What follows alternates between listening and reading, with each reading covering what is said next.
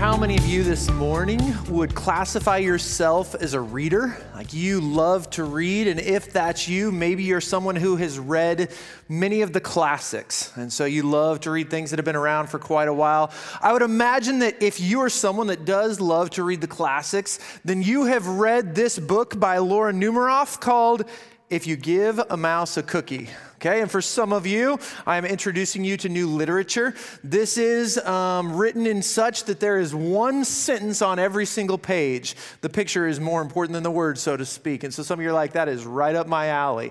But the way this book is written, it starts with a mouse and it says, if you were to give a mouse a cookie, then on the next page, well, then he's going to want uh, some milk to go with it. And so you're going to give him the glass of milk. And if you do that, then he's going to ask for a straw straw. And when he's done drinking the milk, he's going to ask for a napkin. When he's done with that, then he is going to ask to go to um, the restroom to look at a mirror to make sure he doesn't have a milk mustache. And then when he's looking in the mirror, he's going to see that he needs some scissors for a hair trim. And it continues all the way through the rest of the book that one thing happens after another simply because of the event that happens beforehand. And so then you get towards the end, and the mouse is looking at the refrigerator. And, as he, and as he is looking at the refrigerator, he realizes that he's thirsty. And so he asks for a glass of milk. And the last page basically says, and if he has that glass of milk, you can be sure that he is going to ask for a cookie. And the whole book puts you right back at the very beginning. Through this series of events, you're back right where you started. And if you're like, that sounds like the kind of book that I would enjoy, she is also written If You Give a Moose a Muffin okay? You can also read if you give a pig a pancake, or if you give a dog a donut. She's also written if you give a cat a cupcake. We don't own that one. We don't need it. Don't go buy it for us. That's fine. She also got off of the idea of this, you know, alliteration. So she went back to the mouse, and if you give the mouse a brownie, or if you give or take the mouse to school, if you take the mouse to the movies, or if you um, give a pig a party, all of those have this same idea that wherever you start, you come all the way around and you end at that exact same place. And as we begin the sermon today, could I ask you, have you ever had those moments where you ended up right back where you started? Like sometimes that can be a good thing. I was thinking about how I used to run the half mile or the mile in track, and some of you maybe run the two mile. The finish line is right where the starting line is. So, in that sake, it is good to be at that same spot. You are now done with the race. You started, you know, you finished where you started. But there are some times that it can be kind of frustrating just to be back where you once were. For instance, if you're in a maze and you're trying to find your way out and you keep hitting these spots, or you come back to the spot and you're like, I know that I have been here before. How do I get out of this place? Or maybe you're trying something, whether that's at home or in your, in your job, and you're trying it and it doesn't work and you're back at square one again. You're here again trying to figure this out. Sometimes it's not even within a job, but maybe you've had a job and then you've tried to go to another one and another one, but for some reason you're now back where you started, and sometimes that can be frustrating as well. Or maybe it's simply just the fact that you lost something. And so you have retraced all of your steps throughout the day and you haven't found it. And so again, you're back at the beginning trying to figure out where is this thing that you have lost. And we have those moments where we're back at the beginning, just like the mouse with the cookie. Last week, we began this series based on the mission statement of South Rock Christian Church. And I bet if I were to ask you, hey, what is our mission statement? A lot of you today could quote that as opposed to maybe this time last week. Those six simple words that simply say, helping people find and follow Jesus. And so we're talking about finding Jesus, and that is starting this relationship that then He is the one that transforms us. And every single one of us is lost. Every single one of us is separated from Christ because of sin until that point in our lives that we choose Him. And maybe we're looking for Him, maybe we're not. Maybe we're placing barriers that are intellectual or emotional. I know this or I don't feel this between us and Him. Or maybe we're pursuing Him as the answer more than anything. But one of our primary purposes at South Rock is to help people find Jesus. People who are lost need to find Him. And from scripture, we know that God came and searched for us. In Luke chapter 15, we see story after story after story of the lost sheep and the lost coin and the lost son, where the shepherd goes to look for the sheep, where the woman looks all over her house for the coin, where the father is patiently waiting for the son to return. And at the end of all of those stories that Jesus tells, we see that there is great rejoicing because that which is lost is now found. Once someone finds Jesus, it then becomes all about following him. In fact, that's what Jesus called his disciples when he said to them, Come and follow me. And we talked about how following Jesus, it's not a check the box, it's not a one time thing, but this continual, lifelong journey. In fact, you and I, we have to decide every single day are we going to continue to follow him? And it's not just every day. There are moments within the day that we're going to decide am I going to choose to do what God wants me to, or am I going to do my own thing? But as you and I follow Him, He transforms us. We learn from Him. In our lives, we actually begin to look like Him. And so today I want to look at three areas that can closely be tied together in which we follow Jesus. And the first is this we need to give, our, we need to give Jesus our past. We need to give Jesus our past. One of the reasons that people sometimes struggle to give their lives to Jesus is because of their past. What I mean by that is they're not proud of the choices that they've made, or they don't feel like they're worthy. The baggage that maybe we're bringing into this relationship with Jesus is more than we want to admit. And I want you to think about those, man, if you only knew kind of conversations that maybe you've had when you're building a friendship with someone or maybe you're getting really close to a significant other, and there can be that question in your mind of, well, how much do I share? Because I don't want to scare them off, but at the same time, I don't want to hide things from them as well. And sometimes we bring those types of feelings and thoughts into our relationship with Jesus. Even though logically we know he knows everything, but we still bring those into the relationship. And if that's the spot that you're at right now, like you are really feeling burdened by your past. And that can mean that it's causing you not to choose Jesus, or it can also mean that I've chosen Jesus, but like it is weighing you down right now, even as you sit there. Then I want you to hear this. Every single person has a past. Every single person. There are things that we have done that cause us regret or embarrassment and even shame. We've all said foolish things. We've done reckless things based off of decisions, ones that sometimes hurt us, hurt other people that we even care about. All of us have done that. But as we read in 2 Corinthians chapter 5 verse 17 last week, we were told, "Therefore if anyone is in Christ, the new creation has come. The old is gone and the new is here." When we choose Jesus, He takes all of our unrighteousness, all of our self righteousness, and He covers them with His righteousness. And you and I, we are not who we once were. And that's part of what happens as we follow Christ. Jason Allen wrote these words Christianity does not change your past, but it does change what you do with it and what it does to you. Here's what I mean. You see, the past, it's not the driving force of who you are anymore. Christ is. Your identity is now found in Him and who He sees you as and who He is making you into. And so, regardless of how checkered of a past you may have, Christ pursues you and He loves you and then He uses you. And I want you to understand the weight of this next statement if this is a struggle for you right now.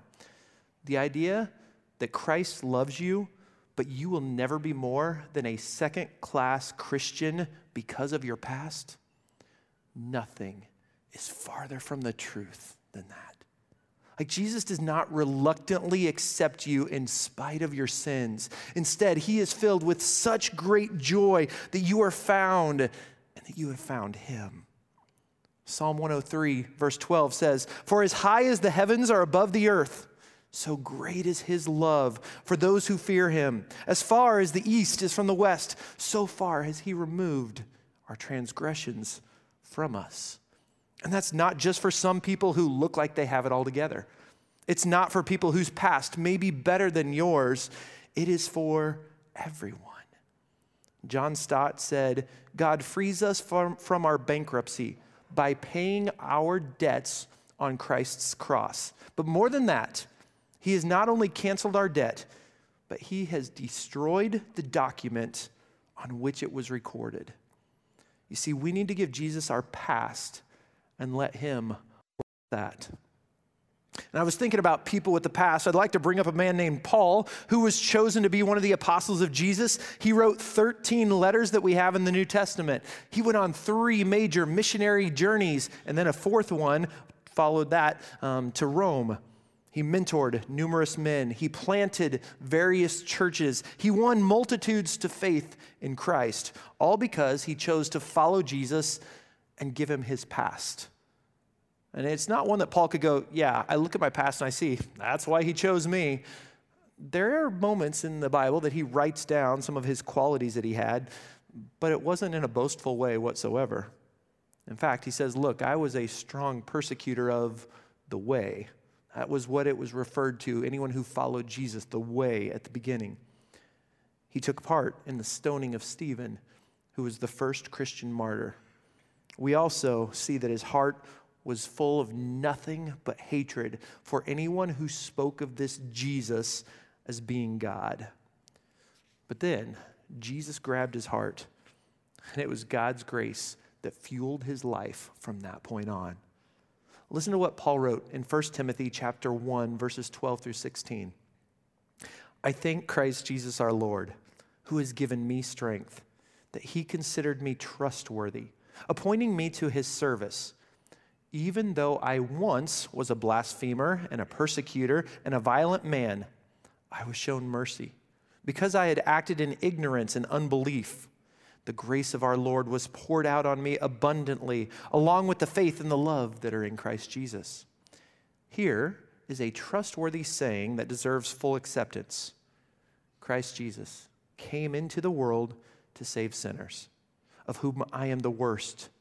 But for that very reason, I was shown mercy, so that in me, the worst of sinners, Christ Jesus might display his immense patience as an example for those who would believe in him and receive eternal life. See, Paul knew that God was going to use him in spite of his past. But he looked forward to serving God. He did not look back in guilt and shame and regret. So, you and I, we too must not forget about our past, but we must make sure not to be defined by it and not to dwell upon it. For you and I, we are no longer that person. Many of you maybe love or at least know the song Amazing Grace, which was written by John Newton, but maybe you don't know anything about the author of that song.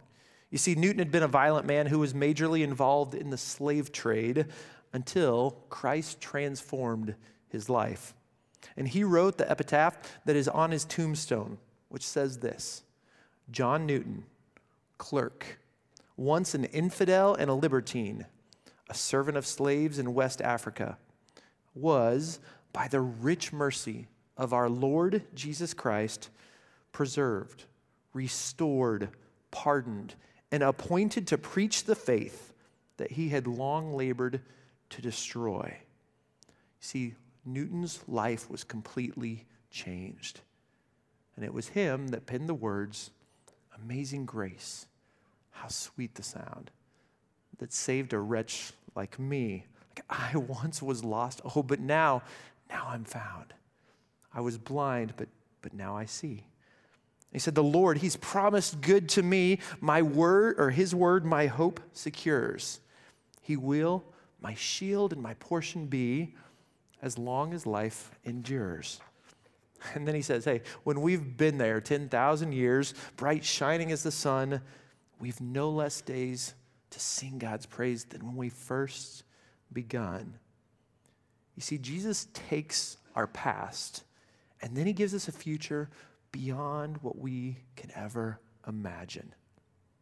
And be reminded of this if you think that you're too far broken that Paul says in 1 Corinthians chapter 1 that God uses the weak things, the foolish things, the broken things of this world to show his power and his love.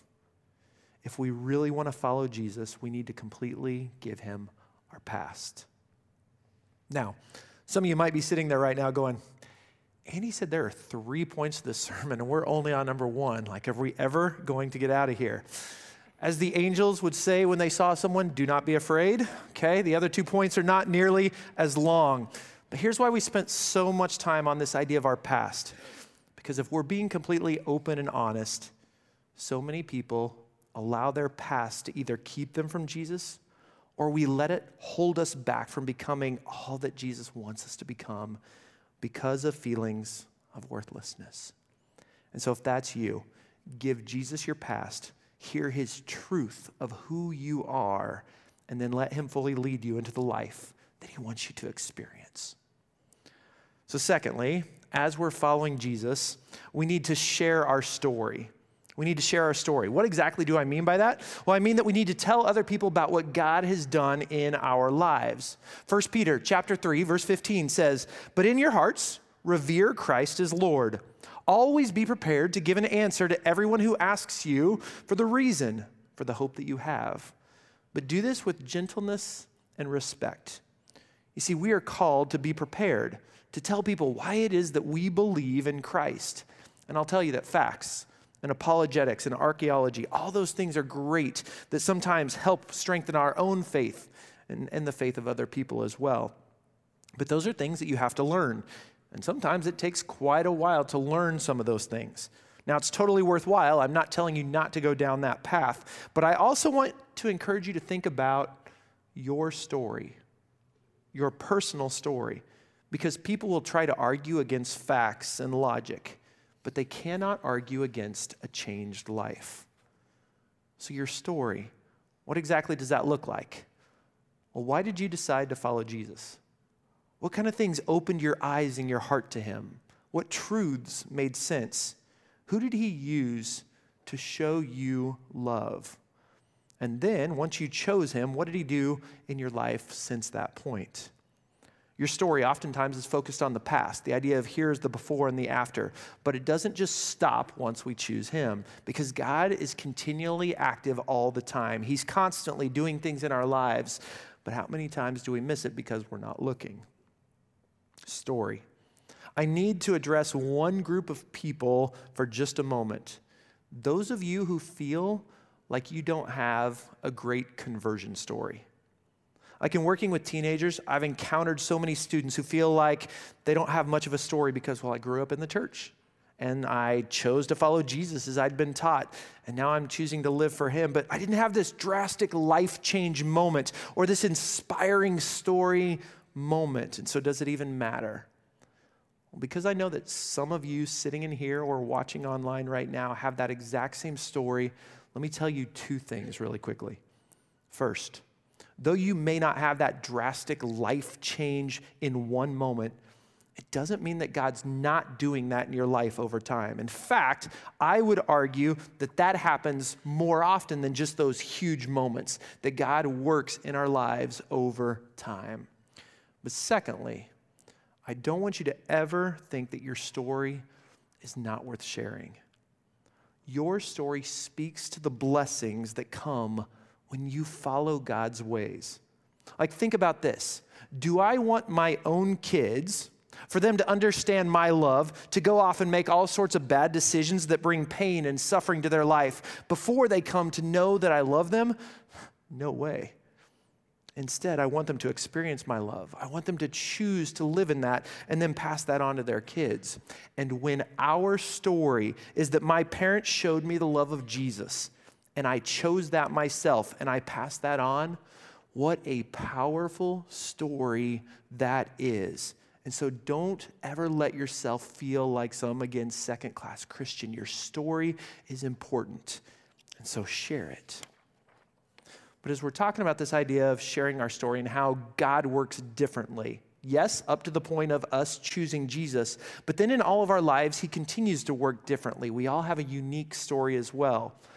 Now, that statement, it sounds really nice, And it ultimately is really good, but it doesn't always make things enjoyable in the moment.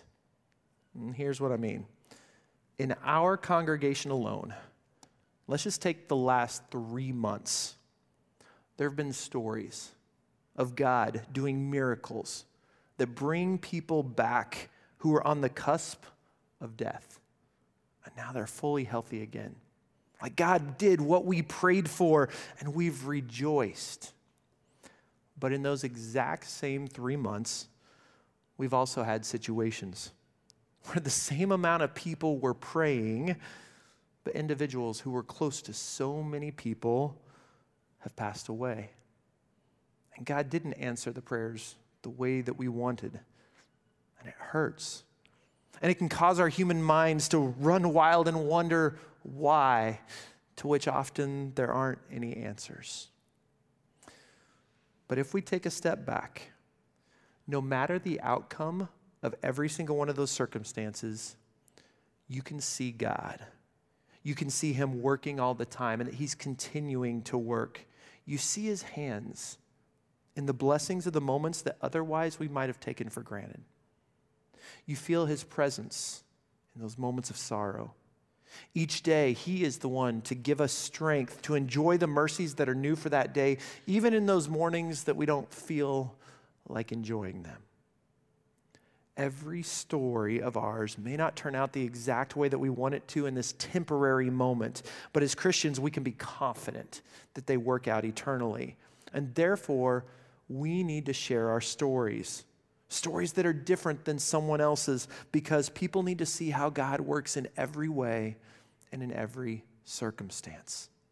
And so, if you want to be transformed, we need to share our stories. In fact, it can be scary at first. If you ever sign up for Rooted, you've gone through it or you're going to come up uh, at one of these times, in your Rooted groups, one of the rhythms of life is being able to share your story. But I'll tell you this as you share your story, it becomes less frightening. And you, began, you begin to, to, to gain this boldness that now I'm ready to share it with someone else again. You know what? To follow Jesus and to let Him transform you and I, we need to share our story. Which leads us to the last point. In following Jesus, we need to trust Him with our future. We need to trust Jesus with our future. Jeremiah 29 11 says this For I know the plans I have for you, declares the Lord plans to prosper you and not to harm you, plans to give you a hope and a future. In Proverbs chapter 3, verses 5 and 6 say, Trust in the Lord with all of your heart and lean not on your own understanding. In all your ways, submit to him, and he will make your path straight. And we love the idea that God has got plans for us, that He wants to prosper us, that He will guide us. And all of those things are 100% true. Jesus is completely trustworthy to give our futures to. He's got us securely in His hands. But do you know the context of that Jeremiah 29 passage? It talks about, I've got plans for you to prosper you what's happening is Jeremiah is speaking against false prophets who have come into Israel and basically said, Hey, you guys don't need to worry about it. This exile that Babylon's got on us, it's not going to last very long. So just be ready to go back. And then Jeremiah comes in and says this in chapter 29, verse 10. He says, This is what the Lord says When 70 years are completed for Babylon, I will come to you and fulfill my good promise to bring you back to this place. I don't know if you put those pieces together, but God does have plans to prosper them, but it's not until those 70 years are done. This is part of the consequences of the choices that you've made. And I think that's important for us to know because we can trust God with our futures, but it doesn't always go the way that we have maybe dreamed when we were a little kid. Or maybe, as we talked about before, it's important to know that God is always working. He'll continue to transform us in our futures as long as we trust Him, as long as we follow wherever He leads. And as we do that, He's the one that can only meet the desires of our heart. And Paul, who had that crazy past and who has this amazing story, wrote these words in Philippians 1 6. Being confident of this, that he who began a good work in you will carry it on into completion until the day of Christ Jesus. You see, God will finish what he started in you until the day that we get to be together again. And so let's follow God completely with our past and our story and our future. And here is one great byproduct or one great result that happens when we do that. You see, as we trust God with those things, it'll become something that He uses to help others find Jesus. It's a little bit like the book, If You Give a Mouse a Cookie. But instead of us just coming back to the very beginning and we're starting all over with our journey, we come back and we're ready to walk alongside somebody else. You see, as you're following Jesus, you can help someone else find him, someone with a similar past or a similar story, or someone who sees God living in you as you're trusting him with your future, even though you don't know what the next steps are. You're like, I know he's got this. That makes an impact on others, and then they choose to find him. So, South Rock, let's follow God well, and let's let him use that to help other people find him. Will you guys pray with me?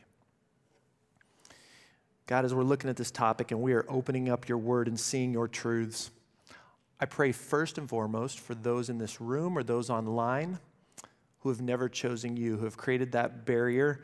I pray that those would get torn down and that those individuals would have a boldness to choose you, to find you, and begin their journey with you. God, I want to pray for those who have chosen you. Man, the weight of their past, they're still being defined by that in their own minds. I pray that they would know with all of their hearts that they're a new creation and that weight would be lifted off of their shoulders. God, I pray for those who maybe don't know their story. I pray that you would help them to slow down and have their eyes open to that which you are working. God, give them just the strength to testify proudly about all you do. God, I want to pray for those maybe who are afraid of the future. God, help them to trust you. Help them to have the confidence that comes from Scripture to know that you've got them. And God, I pray that you would guide us as a church to help people find and follow you. It is in through the name of Jesus that we pray. Amen. This morning, maybe it is time. It is time to choose Him. There's no putting that off anymore. If that's a decision that you want to make today, I encourage you to head to one of the decision points or chat with Sam online. And the rest of us, we're going to be singing the song that points to God and how He's the one that transforms us, and He's been doing that for all time. So let's stand as we sing.